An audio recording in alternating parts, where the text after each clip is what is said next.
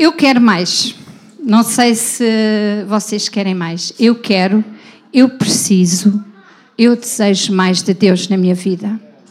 Não estou contente com o que sou, não estou contente com o que tenho. Quero mais, preciso de mais. E o meu clamor nestes dias, nestes tempos em que tenho o privilégio de viver aqui, é precisamente mais de Deus para a minha vida. É um privilégio e é também uma grande responsabilidade estar aqui. Mas eu quero partilhar convosco uma palavra de Deus que eu acho que toda a gente já sabe, já conhece de cor. Mas queria focar alguns aspectos que me falaram a mim neste texto e queria compartilhar convosco. É uma palavra conhecida, fala de um milagre que Jesus fez, que toda a gente conhece. Ele fez vários enquanto andou aqui na terra. Fez, mas ainda faz hoje, certo? Quantos podem testemunhar isso? Olha, eu posso testemunhar milagres, não só no meu corpo, como na minha família. Ele é o mesmo. Amém? E por isso é que nós ainda estamos aqui. Não é? Qual era o significado de nós estarmos aqui se ele não fosse o mesmo que foi há dois mil anos? Já cá nem estávamos. Não fazia sentido. Mas porque ele é o mesmo, foi, é e será eternamente, nós estamos aqui. Amém? Toda a glória para o Senhor. Então vamos abrir um texto que eu escolhi para partilhar convosco, que encontra-se em Marcos, no capítulo 10. E vamos ler a partir do versículo 46. Como eu já disse, fala de um milagre que Jesus operou num homem e que toda a gente certamente conhece este texto. Vamos, vamos então ler Marcos 10, capítulo 46. Diz assim a palavra do Senhor: Depois foram para Jericó. Saindo ele de Jericó com os seus discípulos e grande multidão, Bartimeu, o cego, filho de Timeu, estava assentado à beira do caminho, mendigando. Ouvindo que era Jesus de Nazaré, começou a clamar: Jesus, Jesus, filho de David, tem misericórdia de mim. E muitos o repreendiam e pediam para que se calasse, mas ele gritava ainda mais: Filho de David, tem misericórdia de mim. Jesus parou e disse: Chamai-o. Chamaram então o cego e disseram: Olha, tem bom ânimo, levanta-te, o mestre te chama.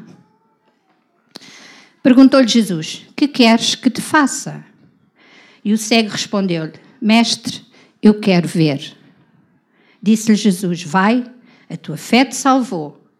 Imediatamente ele tornou a ver e seguiu a Jesus pelo caminho. Até aqui a palavra do Senhor. Quantos conhecem este texto?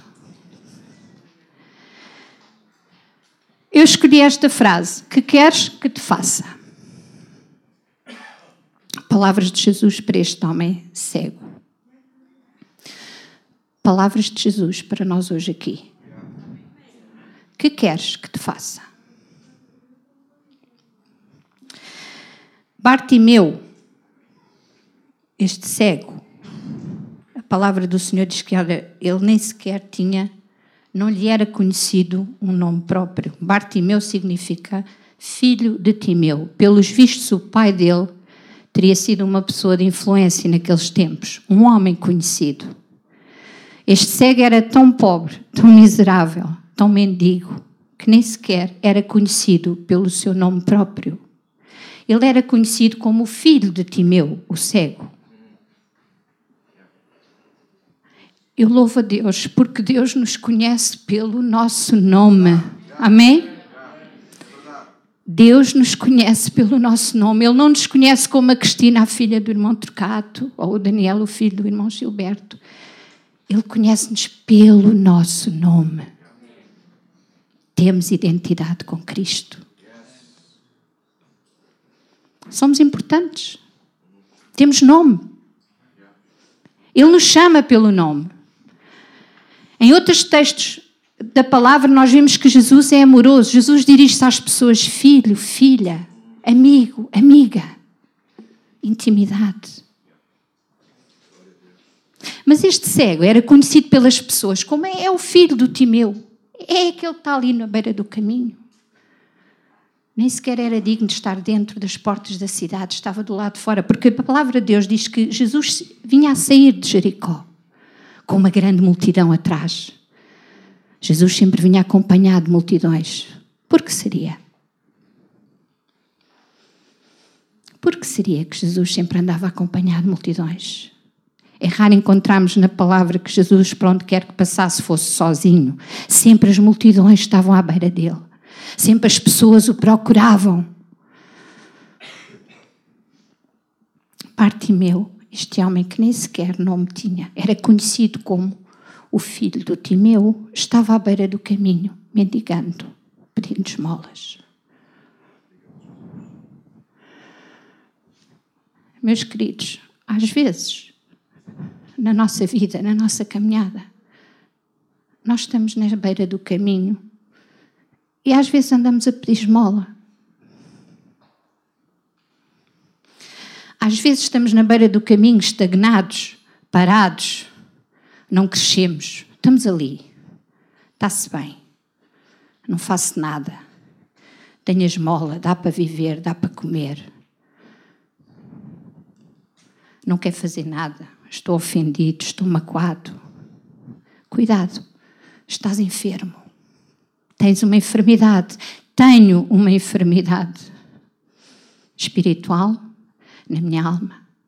Este homem tinha uma enfermidade física, era cego. Quantos de nós, às vezes, temos enfermidades, feridas na alma, que nos impedem, que nos impedem, são obstáculos que estão entre nós e Cristo. E nós ficamos na beira do caminho, na esmola. Mas Deus tem muito mais para nós. Deus não quer que nós vivamos de esmolas, meus queridos. Deus quer abençoar a nossa vida. E Jesus queria abençoar a vida deste homem. Não só encher o seu cálice. Deus não quer encher-nos. Deus quer que nós transbordemos. Que o nosso cálice transborde. Ele não quer que nós vivemos debaixo da esmola. Ele quer que nós vivamos debaixo da sua graça, da sua proteção. Ele quer que nós cresçamos, que nós possamos evoluir. Amanhã melhor que hoje, depois da amanhã melhor do que amanhã. E não na beira do caminho, como uns coitados, que as pessoas olham de lado, que às vezes até cheiramos mal, com as nossas feridas. Este homem certamente eh, precisava de cortar o cabelo, se calhar precisava de cortar a barba, se calhar não tomava banho. Estava na beira do caminho. Mendigando. Não mendigues, não vamos mendigar, nós temos tudo para ter um banquete. Cristo já providenciou tudo para nós. Ele já fez tudo. Ele já fez tudo. Está feito, está consumado, disse ele na cruz. Está consumado. Não há mais nada a fazer. Eu fiz tudo. Tudo está feito. Então vem, enche-te. Agarra a oportunidade. Este homem agarrou a oportunidade. Jesus já não ia voltar mais a Jericó. Ele ouviu que Jesus ia passando por ali. E certamente este homem já tinha ouvido os milagres e dos feitos de Jesus e ele pensou: Uau, é a minha oportunidade, é agora que eu vou mudar de vida. Jesus está passando por aqui hoje, a Rua de São Marcos, número 8, na Pontinha. Ele está passando aqui. O que queres que ele te faça? A pergunta é a mesma. Ele está aqui disponível. Agora, o que é que tu lhe vais pedir? Este homem, quando Jesus passou, ouviu que era Jesus de Nazaré, porque certamente havia burburinho, a multidão ia fazer barulho, aquela multidão. Uns, se calhar, iam pedindo coisas a Jesus, outros iam exaltando Jesus. Havia barulho. E alguém lhe disse: Olha, é Jesus que está a passar. E ele disse: Uau, é a minha oportunidade. E ele começou a gritar: Jesus, Jesus, filho de Davi, tem misericórdia de mim. Logo houve pessoas que o mandaram calar. Meus irmãos, não te admires de hoje em dia haver pessoas que querem fazer-te calar a tua voz, querem te impedir que tu chegues a Cristo com a tua necessidade, que tu clames, querem apagar o teu clamor, calar-te. Não, não, não, não, não, não, não. Isso não. Não peças isso a Deus. Não vale a pena. Achas que Deus te vai responder a esse assunto? Achas? Será que Deus se ia importar com um cego, mendigo, sujo, na beira do caminho? Não, não incomodes o mestre. Cala-te. Deixa-o. Ele vai cheio de gente à volta. Às vezes, se calhar até gente importante, outros não, uns mais, outros menos. Deixa-o passar, rodeado de gente, multidão. Quer? Ei, cala-te. Jesus nem sequer te vai ligar nenhuma. És um mendigo, cego, sujo, nu, cheiras mal. Oh, irmão, Jesus é maravilhoso. Jesus é maravilhoso. E eu quero te dizer nesta manhã que Jesus ouve o nosso clamor. Ele ouve. Aquela multidão tentou calar aquele cego. E tu podes enfrentar muitas multidões. Podes. Podes enfrentar a multidão. Não, eu. Isto. Está bem, eu até acredito em Jesus, acho que sim, mas vou viver a minha vidinha. Daqui a uns anos eu penso nisso. Eu clamo, eu sei que Ele está disponível. O orgulho, a altivez, o preconceito, as tradições religiosas. Ah, não, porque eu sempre fui assim.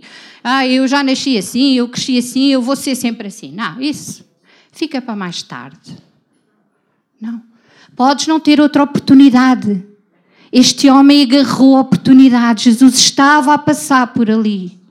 Ele gritou ainda mais alto. Ele sobrepôs-se e disse: Ah, é? Vocês estão-me a fazer calar? Estão-me a dizer para eu me calar, depois eu ainda vou gritar mais alto. Porque o pensamento deste homem mudou, meus queridos irmãos. Ele acreditou que a vida dele ia mudar se ele tivesse um encontro com Cristo. E aquele era o dia, aquela era a oportunidade. Querido irmão e querida irmã, a tua vida só vai mudar quando tu tiveres um encontro real e verdadeiro com a pessoa de Jesus Cristo. Não tens outra hipótese. Se tu não tiveres um encontro com Cristo, é tudo a mesma coisa todos os dias. Nada muda. É rotina. Mas com Cristo, louvado seja o Senhor. E nós já sabemos o final da história: que este homem agarrou a oportunidade clamou, não se deixou intimidar, nem sequer pelos pensamentos, porque às vezes a nossa cabeça. Ah, ela é, é muito espirituosa, como eu às vezes digo. Ela, às vezes, os pensamentos, é assim: ah, pá, mas estás a orar por isso há tanto tempo. Achas que o Senhor se vai importar com esse assunto? Achas que Deus te vai ouvir? Às vezes vêm estes pensamentos à nossa cabeça é quando nós ainda devemos gritar mais alto. É quando nós os devemos enfrentar e dizer: Não, eu sei, eu acredito, eu tenho fé, eu sei que Ele é a solução. Jesus é a solução. Não só para os problemas físicos, como espirituais, emocionais, aqueles problemas que tu tens na tua alma. E eu. Precisamos de cura, irmãos. Às vezes nós estamos enfermos na nossa vida, na nossa alma, no nosso interior. Às vezes estamos e ficamos magoados, então paramos, ficamos como este cego, ficamos a viver de esmolas, Não é este o propósito de Deus para a nossa vida, meus queridos. Ele quer uma vida abundante. Mas temos que reconhecer que Ele, Cristo, é a solução e temos que ir ao encontro dele. Nele está a cura, mas o buscar está em nós. Nós é que temos que o buscar. Ele está lá. Ele está aqui, hoje. O que queres que ele te faça? O que é que tu lhe vais pedir? E eu louvo a Deus porque Jesus parou. E aquela multidão parou toda também. Jesus parou por causa do clamor de um cego, de um homem miserável, sujo, a cheirar mal. Jesus parou. Jesus para quando tu clamas Jesus para para te ouvir. Jesus para quando eu clamo. Ele para. Ele, se calhar, lá no céu, diz assim: Olha, calem-se lá agora, vós, querubins e serafins, que estão noite e dia clamando: Santo, Santo, Santo é o Senhor. Porque agora o, o Paulo, o Daniel ou a Cristina, eles estão a clamar a mim, eu tenho que os ouvir. Ele ouve. Jesus é maravilhoso, meus queridos. Ele parou e aquela multidão parou também e mandou chamar aquele homem. Incrível, não é? Jesus não diz assim: Ah, ele está ali a clamar por mim. Se quiser que venha aqui ter comigo, ora agora. Eu vou aqui no meu caminho. Jesus mandou chamá-lo. Era um homem que tinha uma deficiência física, certamente não conseguia correr ao pé de Jesus, não via, precisava de ajuda. E tem nisso, Jesus é maravilhoso. Ele providenciou ajuda, ele mandou chamar aquele homem e disse: Vão lá chamá-lo, vão lá buscá-lo. Ele não pode vir, ele é cego, ele não vê. Era a necessidade do homem. Cego, cegueira física.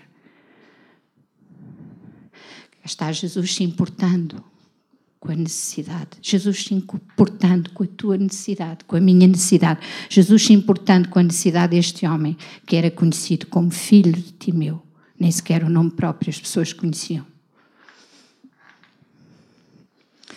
Chamaram o cego, foram ter com ele disseram: Olha, anima-te. Ah, cheio de sorte, hein? Estás cheio de sorte hoje. Hoje saiu-te a lotaria, como a gente costuma dizer. O mestre está-te a chamar, pá. Anima-te! Porque se calhar este homem vivia uma vida de angústia e tristeza. O que é que os irmãos acham? Ali sentado na beira do caminho, sujo, pedindo esmola. A alegria dele não devia ser muito grande. Ele não devia ter muita alegria nele. Pois não. Pois não. Mas também não se vê aqui nas, na, no texto que ele fosse revoltado ou colocasse as culpas em alguém ou em Deus por estar naquela situação. Não. O texto só diz que ele vivia das esmolas, sentado no caminho.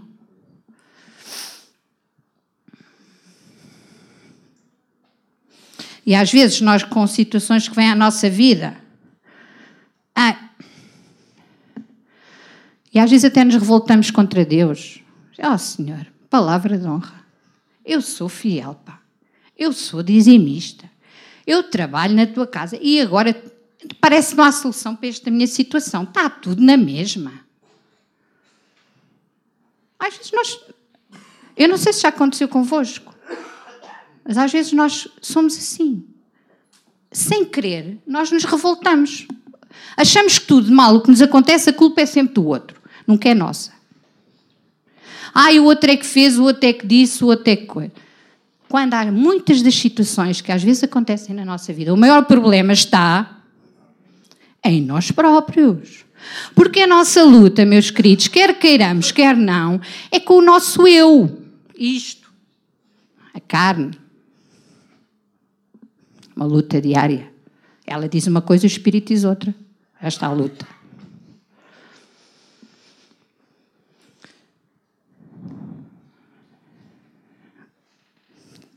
Louvado seja o Senhor. Deus é amor e Jesus é a encarnação desse amor. Ele é cheio de misericórdia, compaixão. Sabe o que é quer dizer ter misericórdia por alguém? É sentir a mesma necessidade, eu sentir a mesma necessidade que a Cláudia, por exemplo, está a sentir quando está a clamar por misericórdia. Interessante que foi isto que o cego pediu a Jesus: Tem misericórdia de mim. Ele não pediu, olha Jesus, dá-me dá uma casa nova, dá-me uma roupa nova que esta cheira mal. Ele pediu misericórdia, porque naquela altura ele reconheceu que a solução era Cristo para a situação dele de miséria. É? A solução para a nossa vida hoje foi, é e será Cristo. Ele é a solução. Amém? Para a cura física, para a cura emocional, para a cura espiritual, para tudo. Toda a honra e toda a glória para ti, meu Senhor. Então este homem foi. E agora aqui uma parte muito interessante e que, que eu acho que é tremenda. Diz que o homem deitou a capa para fora e deu um pulo. Pulou. Ficou empolgado. Naqueles tempos, o Império Romano dominava. E uma pessoa, para poder mendigar, tinha que ter autorização do Império Romano. E tinha que ter uma identificação de que era um mendigo, uma pessoa que pedia esmola. Que era para toda a gente que olhasse para aquela pessoa, soubesse: olha, este é um mendigo, este é um desgraçado, este é um pedinte. E o que identificava os mendigos naquela altura, naquele tempo, eram as umas capas que eles tinham. E algumas consta-se que até traziam, tinham escritos em latim nas costas que essa pessoa era um mendigo e que podia, tinha autorização para pedir esmola. Os romanos eram malzinhos. Então diz aqui que este homem, quando foram ter com ele, disseram: Anima-te, que o mestre te chama, ele deitou a capa para fora Levantou-se, pulou, deu um pulo.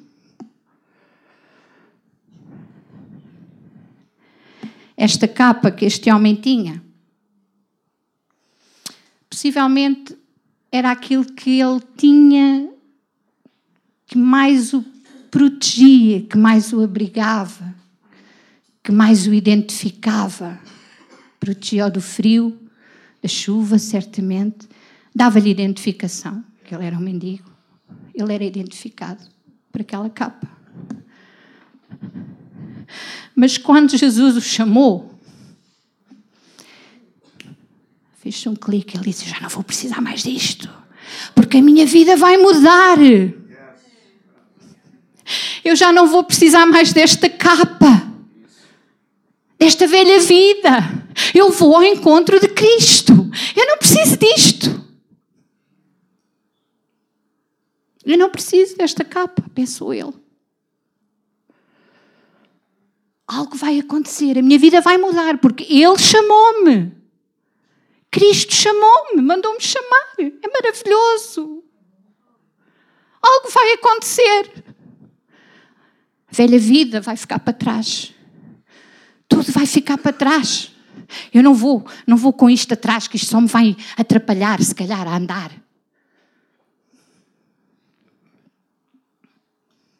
Jesus te chamou ou está-te a chamar. O que é que te está a causar impedimento? O que é que está a servir de impedimento para o teu encontro com Cristo? É um orgulho? É, é uma ferida? É alguém que te disse uma coisa? É no teu trabalho? Que é que está a servir de impedimento para que tu pules, para que tu fiques empolgado para ir à presença de Cristo quando Ele te chama? O quê? É um emprego? Ah, eu agora não posso, Senhor. Não. Encontrar-me contigo, não. Ir à igreja. Quantas vezes arranjamos desculpas, meus queridos, para vir ao culto? Quantas? Quantas vezes arranjamos nós desculpas? Ah, hoje não posso por causa disto, por causa daquilo. Já não estamos empolgados para vir à presença de Deus? Não? Este homem ficou, ele até deu um pulo. Era cego, não via nada, mas ele pulou. Ele ficou empolgado. Será que nós nos empolgamos por ir à presença de Deus na nossa casa, na igreja, no nosso quarto? Será que nos empolgamos? Se nós não nos empolgamos, alguma coisa está mal, estamos enfermos. Cuidado. Cuidado se tu não te empolgas quando dizem vamos à casa do Senhor. Cuidado se tu não te empolgas quando dizes vou ter um tempo para estar com Deus, vou buscar a sua presença, vou buscar mais dele. Cuidado porque estamos enfermos. Há uma enfermidade que precisa cura. O que queres que te faça? Ele está aqui. Este homem recebeu uma, uma pergunta tentadora. Ele podia dizer: Ai, senhor, podes-me dar uma capa nova? Esta cheira mal, está suja. Ó oh, senhor, podes-me dar dinheiro para ir ao barbeiro, para ir cortar a barba, para ir tomar banho? Podes-me dar um carro bom, uma casa boa? Foi uma pergunta tentadora. Foi ou não foi? Este homem era um miserável, não tinha nada. Mas o que é que ele pediu? Misericórdia. A necessidade dele era a cegueira. Ele compreendeu, porque ele sabia, já certamente tinha ouvido dos milagres e das maravilhas de Jesus. O pensamento dele foi transformado naquele instante. Ele entendeu, ele acreditou que a vida dele ia mudar. Então ele não precisava de mais nada do que o ligasse à velha vida. A vida dele ia ser nova. Certo? A vida dele ia ser uma vida nova. Porquê? Porque ele ia se encontrar com Cristo. Faz toda a diferença. Toda. Se nós não temos um encontro com Cristo, ficamos estagnados. Ficamos a viver de esmolas. Ficamos na beira do caminho, como este cego. Não cegos fisicamente, mas cegos na nossa alma. Isto nos impede de crescer. Isto nos impede que o propósito de Deus para a nossa vida seja cumprido. Ai, não vamos ser queridos, não vamos. Não vamos pegar em nada que nos apega ao passado. Deixa para trás, deixa, deixa para trás. Aquela coisa que aquela vizinha te disse, aquela raiz de amargura, aquela enfermidade que tu tens, tudo aquilo que te obriga a estar parado, a ter estagnado.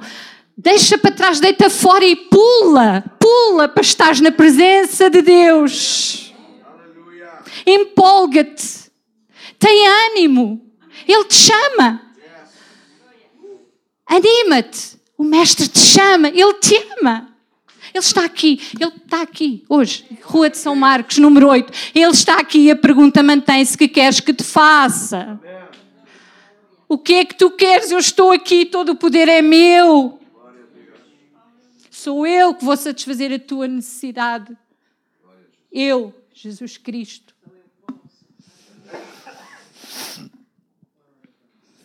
Então, o que é que os irmãos acham que o cego lhe disse quando Jesus fez esta pergunta? Que queres que te faça? Eu quero ver, Senhor.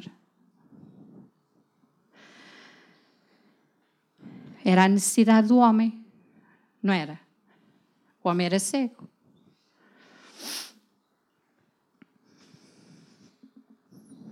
Que queres que te faça, Cris?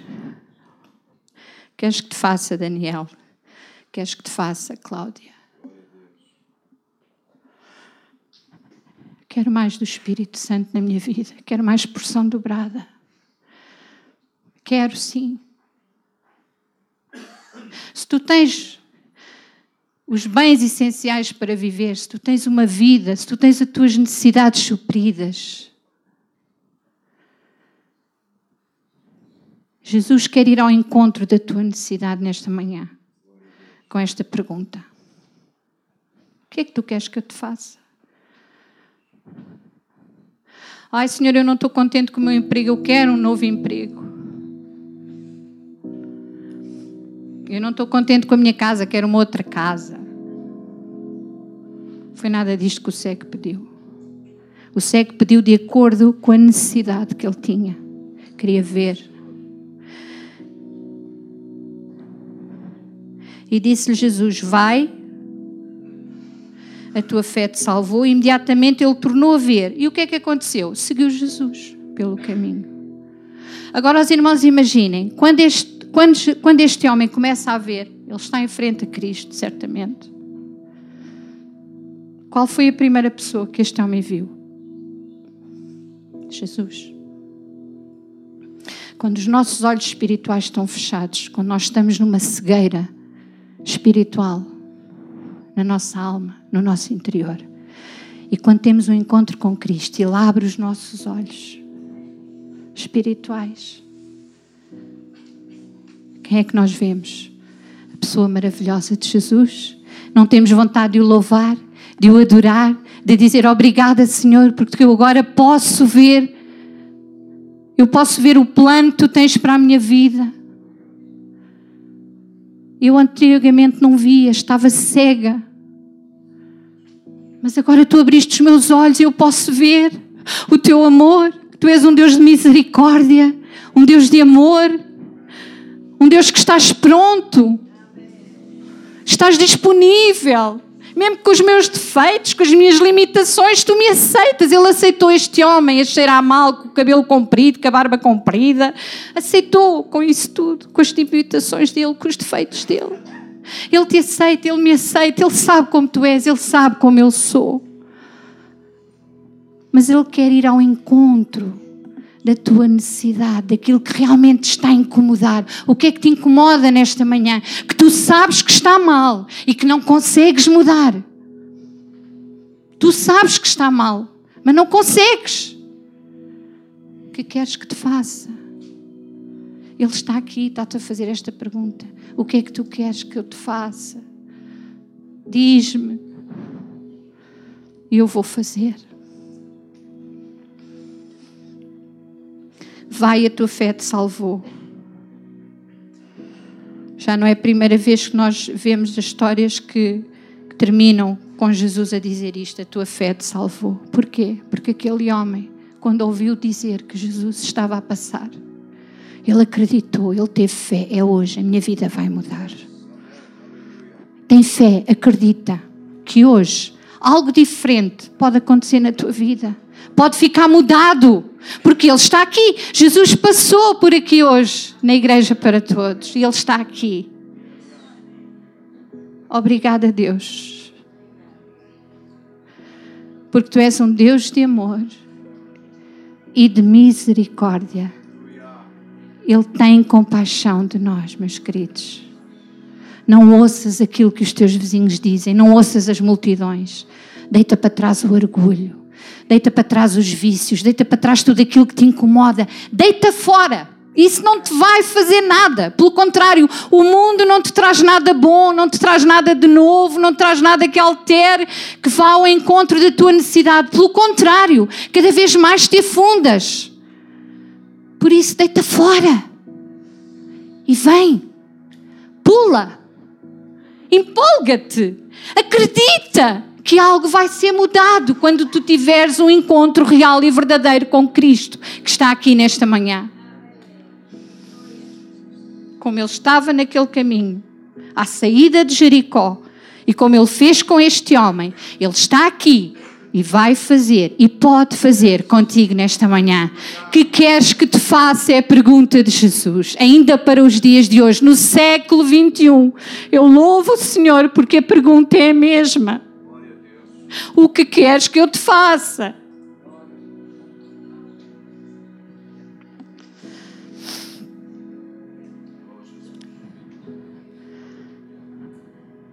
Cada vez mais eu preciso da misericórdia do Senhor na minha vida. Eu sinto isso. Os dias são maus. Os dias são difíceis. É a misericórdia dele na nossa vida que vai fazer a diferença. Tu não precisas de mais carros nem mais casas, tu precisas de Deus na tua vida. Tu não precisas de mais roupas novas, não, tu não precisas nada disso. O que tu tens serve e chega. Tu precisas de Cristo na tua vida. E é isso que tu vai fazer a diferença para aqueles que estão suicidando, para aquela pessoa que está a receber pancada, para aquelas crianças que estão a se querer suicidar, para as ideologias do género que estão a se levantar. Meu Deus, Cristo na nossa vida marca a diferença. Agarra a oportunidade, agarra, não a deixes fugir. Este homem agarrou. Ele podia não ter mais outra oportunidade e certamente não tinha, porque Jesus não ia passar mais ali. Logo mais Jesus iria ser morto. Ele agarrou esta oportunidade. Jesus passou e ele agarrou-a. E acreditou. Agarra a oportunidade que Cristo está a dar. Agarra. Agarra e acredita que algo vai mudar na tua vida. Se precisas de ousadia para falar, agarra. Ele está aqui. O que queres que te faça? Senhor, quero mais ousadia. Ajuda-me a falar mais de ti. O que queres que te faça? Precisas porção dobrada do Espírito Santo. Ele está aqui. O que queres que te faça?